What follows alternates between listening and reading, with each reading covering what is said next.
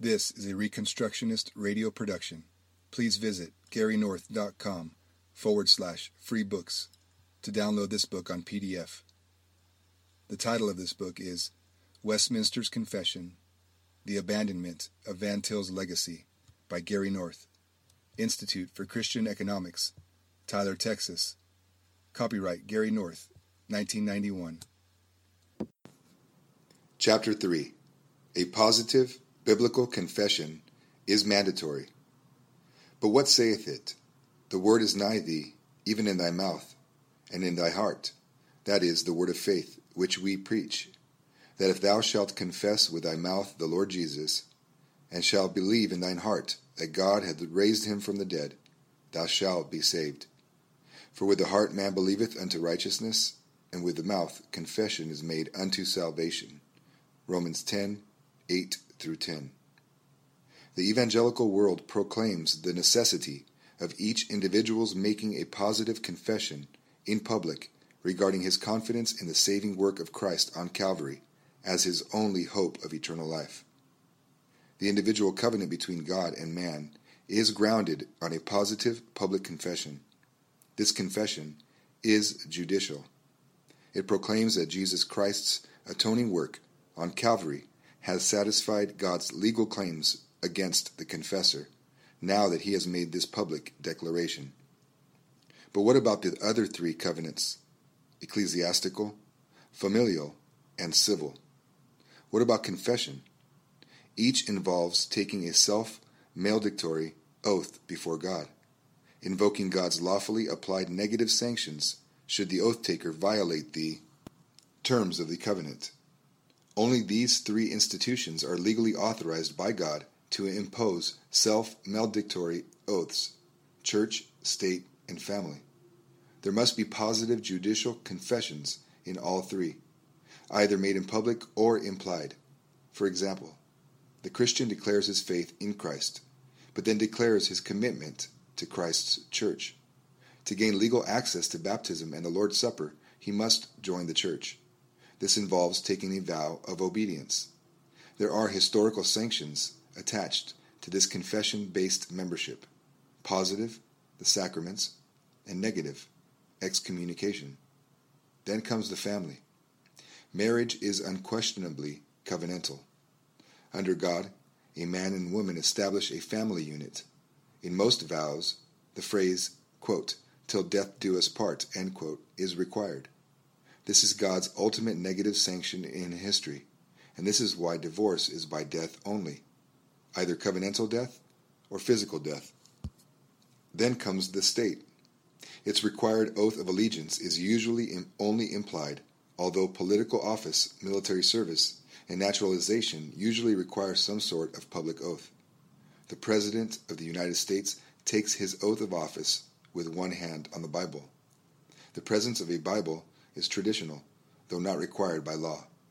Testimony in a court of law requires an oath. Until quite recently in the U.S., a witness swore with his right hand raised toward heaven and his left hand on the Bible. He invoked God's name, so help me God. In recent decades, atheists have been allowed merely to swear on their own authority that they will tell the truth. God's name is not invoked. This means that that individual is taking a self maledictory oath to the state, not to God. Christendom. There is little debate among Christians regarding the legitimacy of a confession in the first three cases personal, ecclesiastical, and familial covenants. But with the triumph of Unitarian theology in the U.S. Constitution, followed by the rise of secular humanism accelerating in the 20th century, American Christians have begun to doubt the legitimacy of a Christian civil oath. Such oaths are expressly forbidden by the U.S. Constitution, Article 6, Section 3, the opposite of state oaths prior to the American Revolution. This means that Christians have abandoned any idea of the biblical covenantal requirement for a positive Christian confession for civil government, while they will defend the idea of a biblical blueprint or required framework for the church and the family they assume that there is no similar blueprint for civil government. The conservative American affirms the U.S. Constitution as the valid model, a model bordering on the divine, and the liberal generally agrees, although there will be a great debate about the proper interpretation of the Constitution. But, apart from the theonomists, there is no Trinitarian Christian group still defending the Puritan ideal of a theocratic republic. The church is regarded as theocratic. The family is regarded as theocratic. Laws against polygamy indicate this. But the state is seen as religiously neutral, and the Bible is said to be devoid of any model for the state. This is Westminster's confession. Then what of society in general? What kinds of positive confessions are appropriate for a Christian social order? What kind of society should the four covenants, personal, ecclesiastical, familial, and civil, produce as history draws closer to the final judgment? Calvinists prior to 1660 debated this issue. They spoke to these issues in the name of God. They, they no longer do. Worse, they no longer regard it as either possible or religiously necessary to require a Trinitarian oath in civil affairs. This is Westminster's Confession. By self consciously abandoning the, the idea of a positive Christian confession in the realm of civil government, Christians have actively participated in the de Christianization of society. While the state does not create society, it is a legitimate covenantal institution. It is an inescapable, God mandated covenantal institution. Without the presence of a Christian confession for the state, serving as it necessarily does as the third institutional pillar of an expressly Christian society, there cannot be an expressly Christian society. Those who deny the legitimacy of Christian civil government understand this. They also, self consciously, reject the idea of Christendom. Necessarily, they also accept the idea of another law order, another confession for the state, and therefore for society, but they refuse to discuss its details. In the days of the Westminster Assembly, such a confession of another law order was understood to be a confession for another God. Such a confession would have been unthinkable except in the distant North American colony of Rhode Island. Today, the Westminster Assembly's vision of confessional Christendom is unthinkable among Calvinists, except for the theonomists and Covenanters. The broad, international vision of the Assembly has disappeared. What has taken its place? A degree of confusion. Calvinism is known generally for its doctrine of the absolute sovereignty of God. For most people, this means the doctrine of predestination. The English language acronym TULIP presents a clear, concise summary of Calvinism's predestination. Total depravity of man, unconditional election by God, limited specific atonement, irresistible grace, and the perseverance of the saints. This is a five point predestination model. To a lesser extent, Calvinism is known as covenant theology. For well over four centuries, no Calvinist theologian presented a clear, concise, and biblically supported definition of what this covenant is. We can see this by searching the Westminster Confession and its catechisms for a definition of covenant. There is none. This absence of any definition did not hinder the acceptance of Calvinism, any more than Marx's refusal to define class hindered the acceptance of Marxism. The word covenant became a kind of mantra that was repeated over and over whenever the Calvinist was asked to distinguish his theological position from the others. Quote, we believe in God's covenant. What is this covenant? Quote, a personal legal bond, end quote. How does it apply to the real world? Quote, covenantally, end quote. What are its unique features? Quote, covenantal, end quote. How are they different from any other legal bond? Quote, God imposes it, end quote. But how? Quote, sovereignly, end quote. What do you mean sovereignly? Quote, tuliply, end quote. And from there, the Calvinist could deflect the discussion away from the covenant and back to the familiar five points of predestination, of which he was the textual master. If the questionnaire pursued the matter of the covenant, he would be given long shrift, if necessary, three years long seminary. The Calvinist's seminary education does not clarify the covenant. It systematically does not clarify the covenant. the student may be assigned Hodge's three volume Systematic Theology, 1873, which devotes more space to a refutation of the philosophy of Sir William Hamilton, you remember him, of course, than it does to the doctrine of the covenant. Or perhaps he is assigned L. Berkhof's Systematic Theology, which has a skimpy eight page index for 738 pages of text, and which lists covenant under, quote, covenant of grace, end quote, covenant of works, and covenant of redemption. A traditional tripartite classification device that few, if any, Calvinist theologians are willing to defend anymore.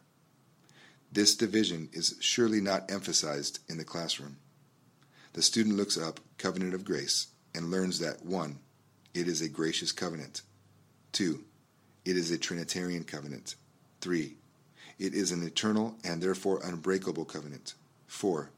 It is a particular and universal covenant. 5. It is essentially the same in all dispensations, though its form of administration changes. This takes less than a page and a half to present, 278 through 79. Berkhof then goes on for four pages to explain point 5, not one idea of which is remotely memorable. But what is the covenant? He never says exactly.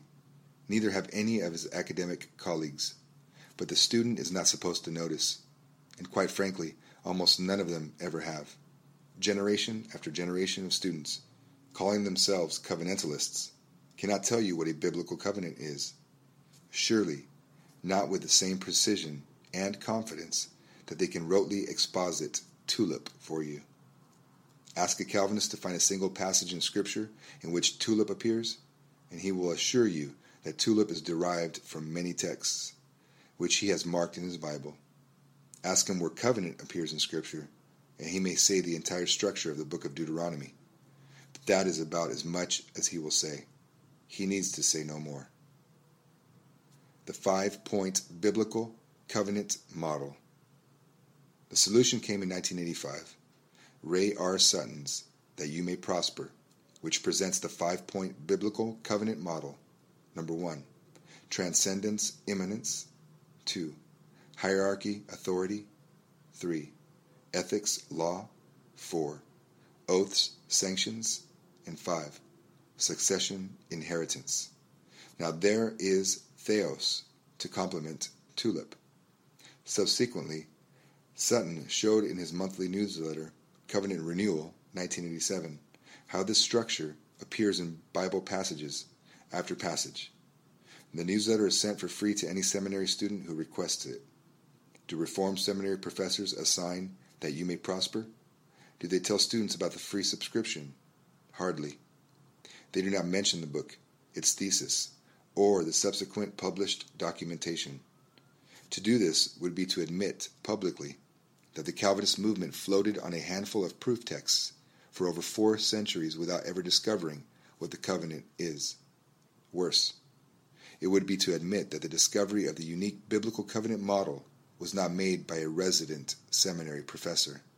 And so, if a student mentions the five point model, he is told that, quote, there are many points to the biblical covenant, end quote, to which the student should respond, quote, Name six, end quote. What he will get is the five points and an extra one that clearly is an application or subdivision of one of the five. If he asks to see a biblical text with more than five, he is likely to create a great deal of trouble for himself. Paradigm shifts do not take place inside universities and seminaries, they take place outside them and are imported by later generations of professors. What is a paradigm shift?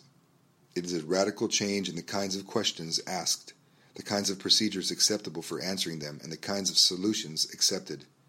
These revolutionary events take place frequently in the humanist academic world.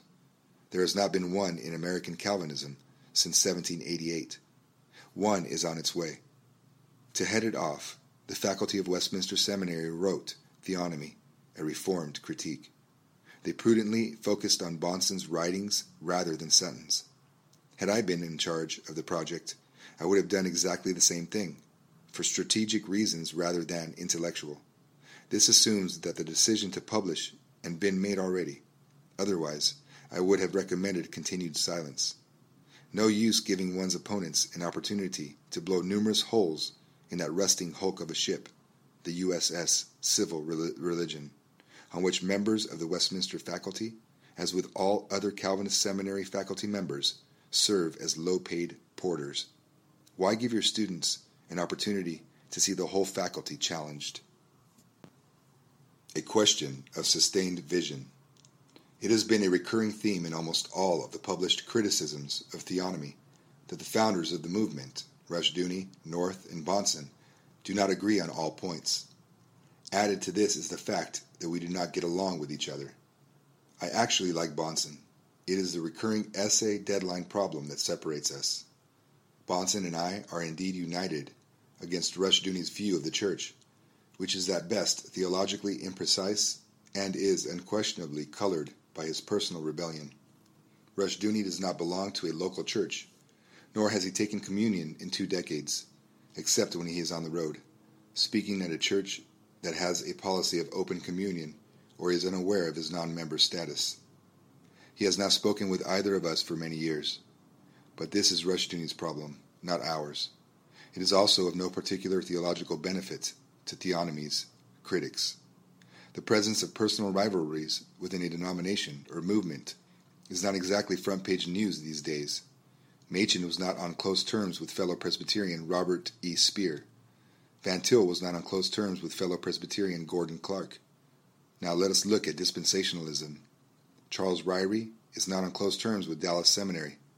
John Whitcomb is not on close terms with Grace Seminary. John MacArthur is not on close terms with Zane Hodges. Bob Jones, any number, is not on close terms with Billy Graham. Is Bob Thieme on close terms with anybody? And then there is Constance Cumby, the sin qua non of not on good terms. When you get down to it, Martin Luther was not chummy with John Calvin. The division between them was expressly theological. Sanctions, the nature of the Lord's Supper. Does this call into question the legitimacy of the Protestant Reformation? Judicial inconsistency and psychological relief. Why then all the commotion among theonomy's critics about this or that intra-theonomic debate over the application of a particular case law of the Old Testament? I think it has something to do with the constancy of the theonomic vision. Our assertion that Old Testament case laws and their civil sanctions still must be honored, unless there is a new covenant, passage, or principle to the contrary. This very constancy stands as a threat to the present confession of the entire modern church, but especially those Protestant branches that emphasize the written Bible, in contrast to church tradition, Roman Catholicism, communal mysticism, Eastern Orthodoxy, or metaphysical sacramentalism, Roman Catholicism and Eastern Orthodoxy. It is our judicial constancy that both threatens and exposes the incomparable cacophony of the modern church an institution which now prides itself on its lack of judicial and cultural specifics in its peripheral confrontations with humanism. The modern church holds on tightly to an empty bag and declares, quote, The Bible has answers to every problem. Ask for one, and you are then told, quote, The Bible does not provide blueprints for whatever you just asked about. This has been going on for well over a century. It is a charade. In the United States, the Christian humanist conflict, to the extent that the Christians acknowledge its existence, can be seen in the attitude of the churches toward the public schools. This attitude is either favorable or officially neutral. The situation boils down to this an operating alliance between the escape religion, Protestantism, and the power religion, humanism. Those few Protestant Christians who openly reject secular public education fast becoming New Age public education, are themselves divided between two views.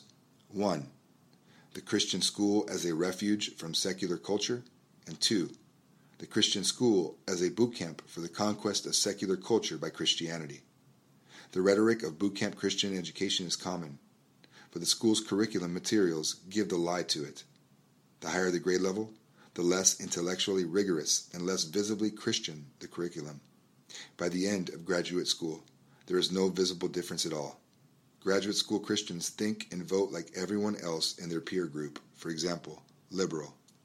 I like to think of this as the Gordon Conwell effect. Christians either are absorbed by their enemies ideologically or withdraw from the arena of confrontation. Sometimes both take place within a single institution. I like to think of this as the Westminster effect. In stark contrast to this process of either ideological absorption or withdrawal is the Christian Reconstruction movement. We end right where we begin, with the capital sanctions of the Old Testament. It is these sanctions that define us. It is these sanctions that repel our critics, whose name is Legion. Even our vaguely respectable fellow travelers, such as Vern Poythress, get nervous at the word stoning. The fact is, contemporary Christians feel far more threatened by the thought of people getting stoned legally, Moses' word, than people getting stoned illegally, Timothy Leary's word. And the result is the widespread acceptance in the church of a cultural version of Dr. Leary's 1969 recommended mantra quote, Tune in, turn on, drop out. That Dr. Leary, a former Harvard professor, untenured, went down this chemical mystical pathway should be no more surprising than the fact that today he has returned from chemical bliss to become a computer software promoter. As Van Til said, when you see assertions of total rationalism, get prepared for total irrationalism, and vice versa.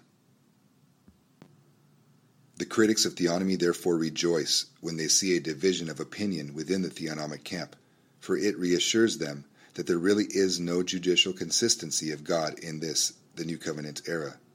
Judicial consistency was the burden of the Old Covenant, from which we have supposedly been set free. This discovery of unresolved differences among the theonomists relieves critics psychologically from the tremendous moral pressure of searching for judicial consistency on God's part, justifying it theologically, and, most threatening of all, publicly pressuring the civil government to honor this consistency in its laws and especially its sanctions. In short, they feel themselves hard pressed to survive on the fringes of Western civilization, let alone to move toward its judicial center in the name of Jesus Christ. When the bough breaks, but there is this lurking problem. What presently unifies the judicial foundation of Western civilization? What moral base provides the continuing legitimacy, stability, and public faith in Western civilization? Christians, as members of the church militant, are, in history, like it or not. They want out, but they cannot lawfully get out except on God's terms. They are not immune to the disruptions that are now escalating in the world. If God is not the source of these disruptions, then what is? If Christians no longer believe that God brings sanctions in history, then what hope can Christians offer to a world in crisis? Dispensationalism offers the rapture, but rapture fever, like all other fevers, produces the familiar symptoms of uncontrollable shaking and hallucinating in its victims, grim afflictions that are only marginally more debilitating than amillennialism's pre-parousia paralysis, God's frozen people. If Christians are in the world, then they are supposed to be either on top of things under God or at the bottom of the heap under Satan. There is no doubt where the theonomists think Christians should be.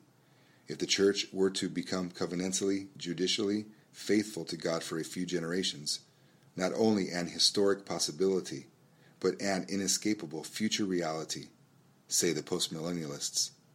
There is also no doubt about where contemporary dispensationalists think Christians should and must be prior to the rapture, the Great Tribulation, and the Second Coming, cleaning out the cesspools of humanism's civilization. The best we can hope for, in their view, is an electric suction pump instead of a hand driven one, or worse, visions of gasoline tank siphon hoses but Westminster Seminary is neither theonomic nor dispensational. Where, then, do its faculty members think that Christians should be in the cultural and political hierarchy? And how do they think the covenantal church, state, and family should get us there? Jerusalem or Athens? Since 1973, the Westminster faculty has faced a growing theological challenge theonomy. The theonomists claim that there is a workable alternative to the judicial pluralism of the modern world biblical law. That our world is suffering from the devastating effects of moral pluralism, no Calvinist doubts. That this moral pluralism is the product of an underlying theological pluralism, no Calvinist doubts. Men reject the God of the Bible, and so he turns them over to their own evil imaginations, Romans 1 18 through 22. But the question that the theonomists have raised needs to be answered. If the long run intent of the gospel of Jesus Christ is to eliminate theological pluralism and moral pluralism, why isn't it inescapably also the long run goal of the gospel to eliminate judicial pluralism? Furthermore, if judicial pluralism goes, then so will political pluralism. It is this final step that the critics of theonomy all see as a necessary outcome of the transformation of pluralism. But if this is a legitimate long run goal of the gospel, then Christianity is in ultimate conflict with the right wing of the Enlightenment, meaning all forms of democratic theory that promote universal suffrage without respect to creedal confession. Ultimately, it means the rejection of the political polytheism of the U.S. Constitution. This degree of judicial radicalism is too much even for Rushdoony just as Rushdoony's Institutes was too much judicially for Van Til. But the critics of theonomy have been saying this about the implications of Rushdoony's Institutes from the beginning. They could see where the, the judicial theory of the Institutes was inevitably heading back to the theocratic republicanism of the pre 1788 North American English colonies, except for Rhode Island and possibly Georgia. The critics are correct. This is exactly where theonomy leads as surely as natural law theory leads to sadism. In short, the biblical ideal is Jerusalem, not Athens. Van Til made it clear, as no Christian philosopher had before him, that there has to be a philosophical break with Athens. This was the heart of his contribution to apologetics. The assumption of human autonomy is the heart of man's rebellion against God. It pervades all non Christian thinking. Van Til insisted and it has infected Christian apologetics from the beginning. But if Van Til is correct, then there has to be a break with the politics of Athens.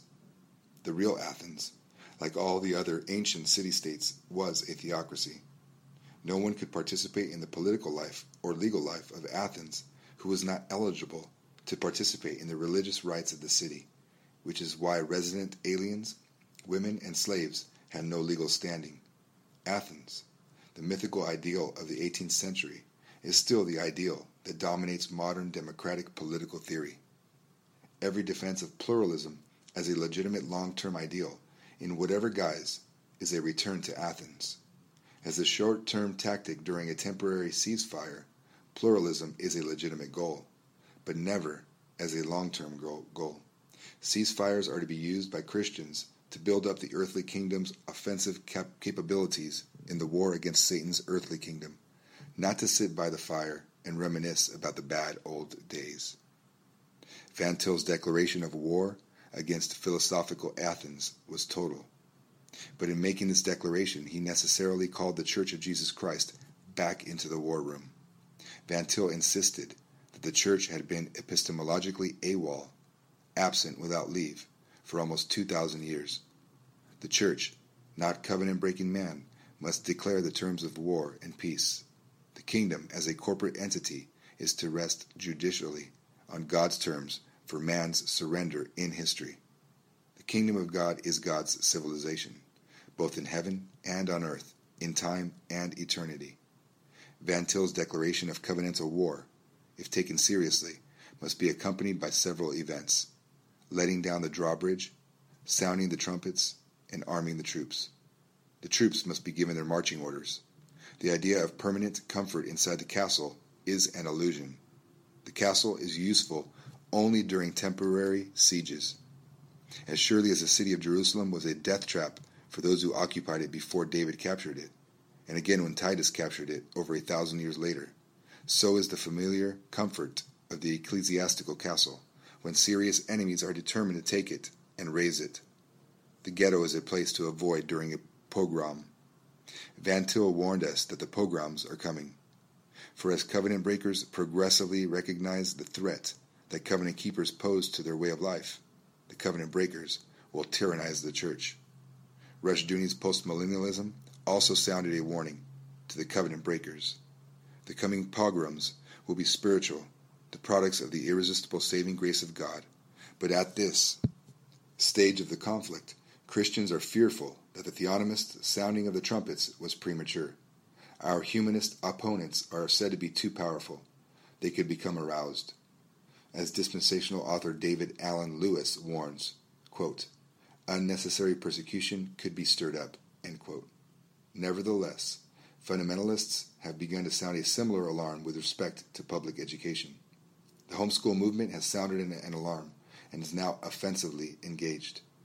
Some of the anti abortionist groups have given up any further reliance on common ground, natural law defenses of the rights of the unborn. Battlefield by battlefield, Christians are responding to the trumpets. They are beginning to venture outside their ghettos. Yet Westminster Seminary still refuses to sound the alarm. Such an alarm would openly split the faculty, as theonomy, a reformed critique, indicates. Worse, it might threaten funding. The school still refuses to face up to the revolution that Van Til hath wrought. It still cannot make up its mind Jerusalem or Athens. It desperately seeks an alternative. It continues to echo the message that W.C. Fields is said to have had inscribed on his tombstone quote, Frankly, I'd rather be in Philadelphia. The need for confession. To say what Westminster Seminary is, we must identify what it confesses. We can identify it by discovering what it believes about the Bible. The editors of the symposium state that, quote, the Westminster Seminary tradition is one of academic freedom within a framework of firm commitment to the authority of the Bible and to our doctrinal standards as a faithful expression of that truth. Academic freedom is as academic freedom does. To put it bluntly, quote, tell it to Norman Shepherd, But in any case, there comes a time to put into action one's formal commitment to the authority of the Bible. Point two of the biblical covenant model. It must be put into operation covenantally in points three through five law, sanctions, and eschatology. The need for answers. Those who claim allegiance to the Bible must use it to answer fundamental questions. Without this willingness to apply the scriptures to real world issues, the assertion of the editors regarding the Bible and the confessions could be interpreted in a Barthian fashion, as indeed such statements were interpreted in the Presbyterian Church USA from 1936 Machen's expulsion from the PCUSA, until the confessional revision in 1967. Therefore, let us ask the faculty some basic questions of theology and applied theology. Let us ask them to write about these issues if they have not yet published any formal position papers. Let us seek clarification. These are the questions that theonomists have been grappling with ever since Rushdoony's By What Standard? appeared in 1959. Was the world created in six 24 hour days? Was the earth created on day one?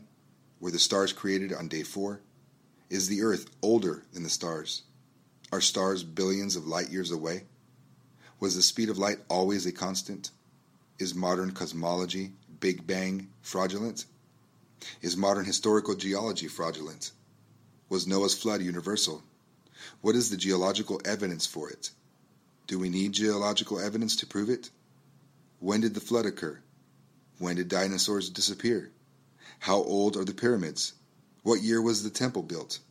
When did the Exodus occur? 1 Kings 6:1. Was Rahab wrong to lie?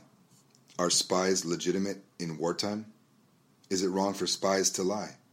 Is military camouflage immoral? Did Jonah preach biblical law to Nineveh?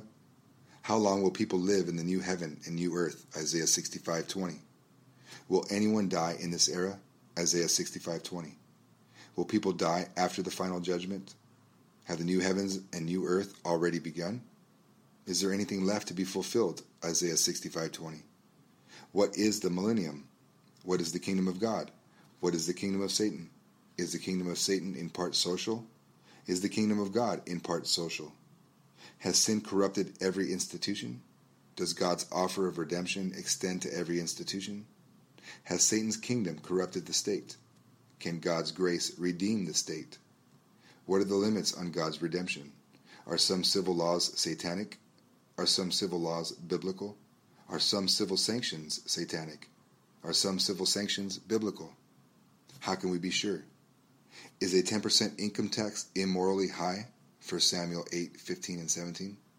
What crimes are capital crimes biblically? Is abortion murder? Who should enforce the Sabbath?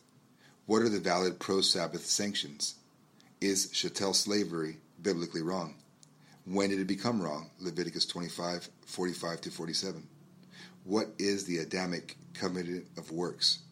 What does general equity mean in the confession? Was Van Til correct about natural law? Should wine be used in the Lord's Supper? How often is the Lord's Supper required? What was Calvin's view on this question? Should infants be baptized? Should infants take communion? Are communion children full, mem- full church members? Should women be ordained as deacons? Should women be ordained as ruling elders? Should women be ordained as teaching elders? What is a teaching elder? Is healing by elders still valid? James 5:14. What is the purpose of the oil? James 5:14. Does God impose negative sanctions in history? Is syphilis the judgment of God? Is AIDS the judgment of God? Is there equality in heaven? 1 Corinthians 3:14. Is there equality in hell? Luke 12:47 to 48. Is there intellectual equality among men? Is there moral equality among men? Is long-term national poverty a judgment of God? Deuteronomy 28:15 through 68. Are most Africans poor because most Americans aren't poor? Who should have the right to vote in church? Why does any church structure itself in terms of Robert's Rules of Order? Who should have the right to vote in civil government? Is the U.S. Constitution a better guide to civil government than the Old Testament is? Is compulsory state education immoral? Is accreditation necessary for seminaries? Do seminary professors need advanced degrees? Are Harvard, Yale, Princeton, Edinburgh, or Oxford divinity school degrees worth anything in God's sight? Be specific. Would Peter and Paul have qualified to teach at a seminary? The trouble is, these are the sorts of questions that are considered too technical or too obscure to warrant detailed discussion at most Presbyterian seminaries. Seminary students do not raise such questions, so seminary professors do not answer them. What kinds of questions do seminary professors answer? Questions such as these Was Barth's theology Alexandrian or Antiochian? What was Barth's interpretation of Schleiermacher? What was the doctrine of God in the theology of Paul Tillich? What is the echo narrative technique in Judges 19? How were the Isaianic servant songs used in the missiology of Acts? How do we solve the unidentifiable interlocutor problem of James 2:18a? Preliminary answers to these crucial questions appear in the Westminster Theological Journal, fall 1990, the same quarter in which Theonomy, a reformed critique appeared. As you might imagine, the WTJ is not a mass circulation publication. To answer these professional sorts of questions, a Christian needs a willingness to devote his career to the study of the irrelevant and the very nearly irrelevant. He must be willing to do this without being sidetracked by such extraneous outside events as the economic collapse of communism or an accelerating series of crises in Western civilization, for example, AIDS.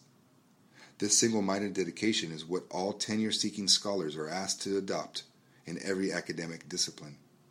This is why that iconoclastic winner of the Nobel Prize in Economics, George Stigler, once asked a group of scholars, quote, I'd like to know why it is that in an entire year there is not a single journal article published in the economics profession that is worth reading.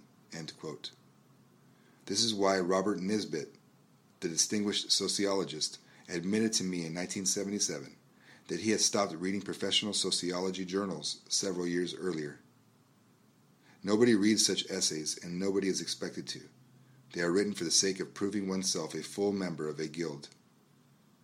Each essay represents one more brick in a gigantic pile of bricks strewn randomly across the academic landscape, a pile that has been expanding exponentially for a century. To answer the controversial kinds of questions that I listed above, a Christian must take risks. He also needs a systematic worldview. He needs a handbook of biblical law. Because the modern church believes that the Bible is not a textbook on fill in the blank. It has nothing authoritative to say to the world except to warn people to flee the world. Yet even this is not possible, since history is a package deal. You do not just flee it, except by dying. We must live in the world, but to live in it, we must either make institutional peace with it as the historically defeated servants of God, or else change it in order to manifest God's kingdom standards on earth, including God's civil judicial standards. Theonomists recommend the latter. All other major Christian groups recommend the former. There is no permanent ceasefire with Satan in history. There is also no zone of neutrality between Christ and Satan. This compels us to choose.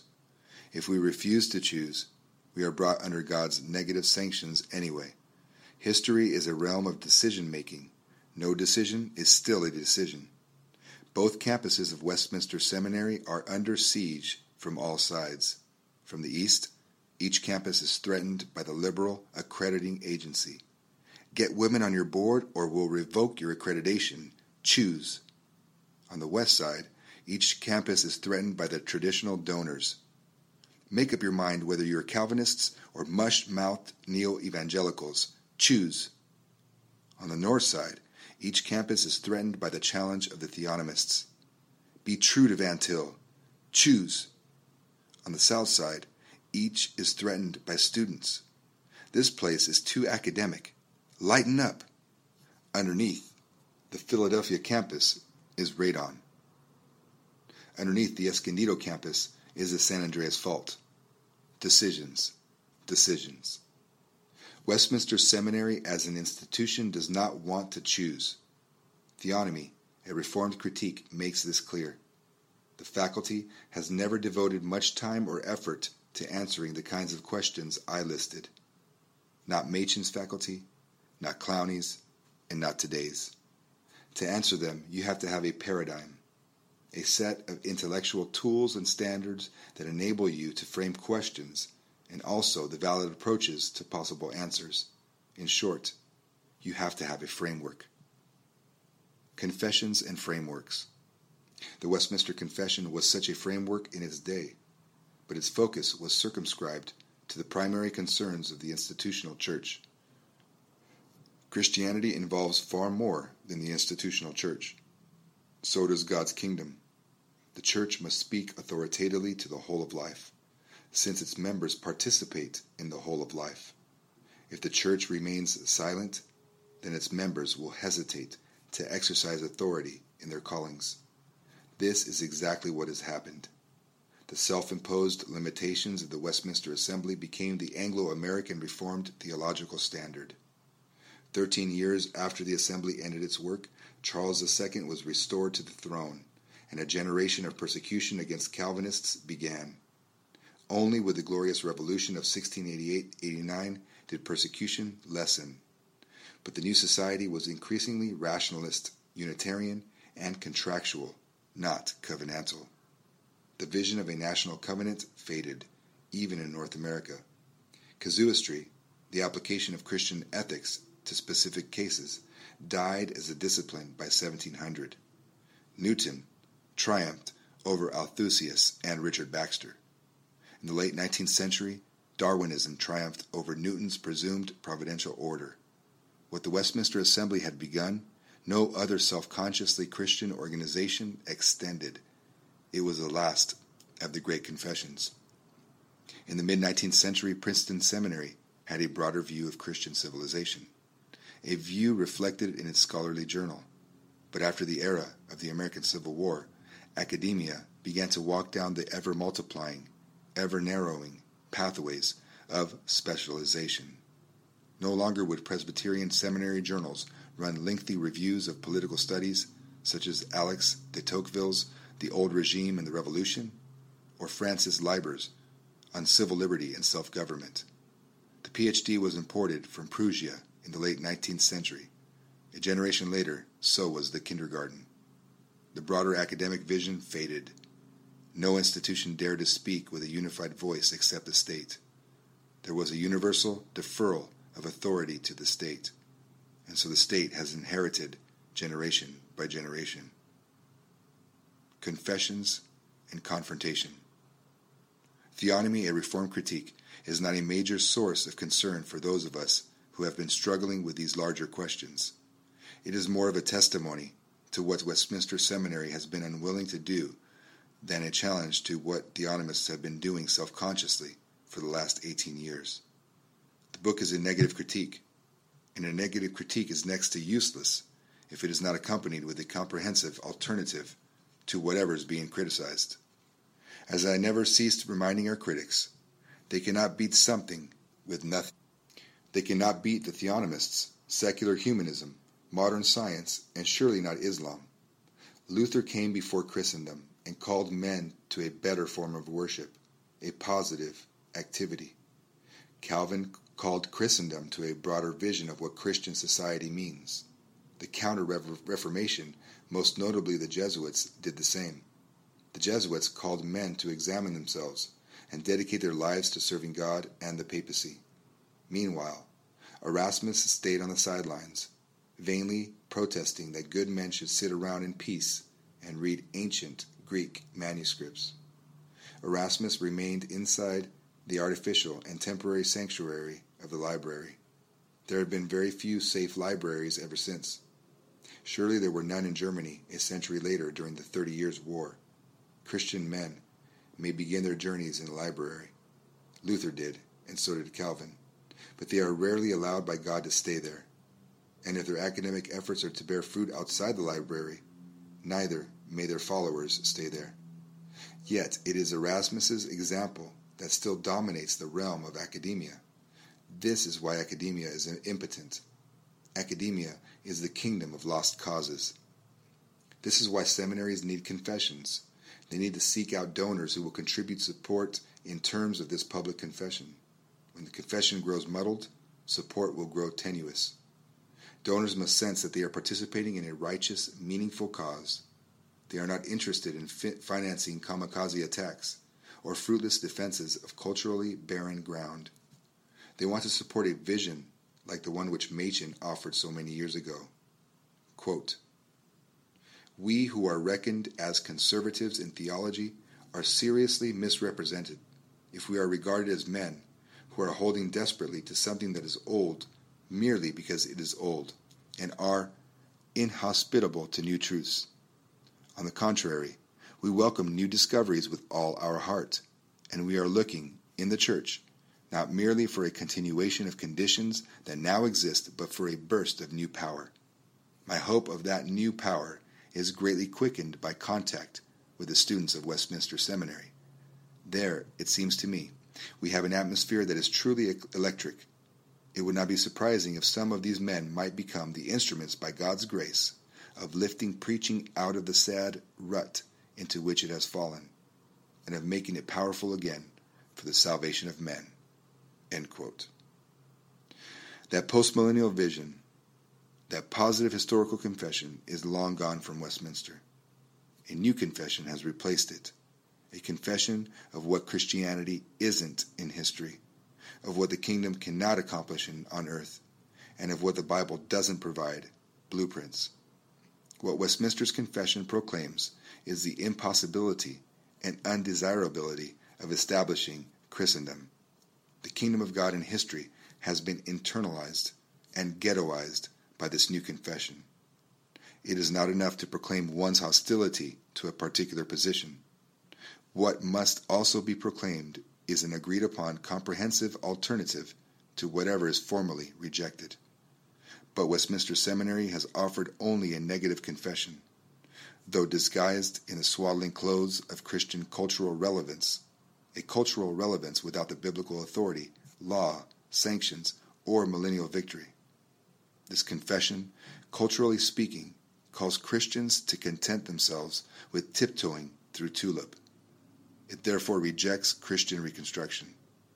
The incompatible positive confessions of the book's individual authors reveal an institution and a tradition in the throes of a monumental crisis. Negative confessions will not persuade men who are caught in a cultural crisis to die in order to defend them.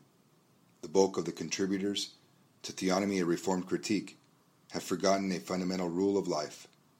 Whatever is not worth dying for is not worth living for either.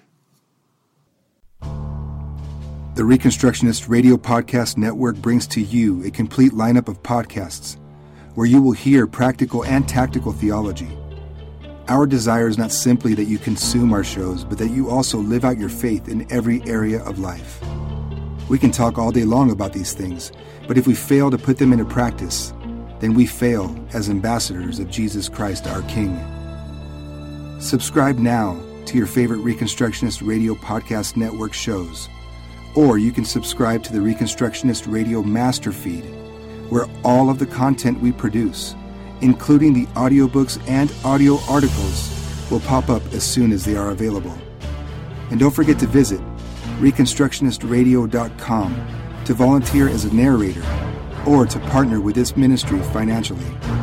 May the Holy Spirit stir you into action for Christ and His kingdom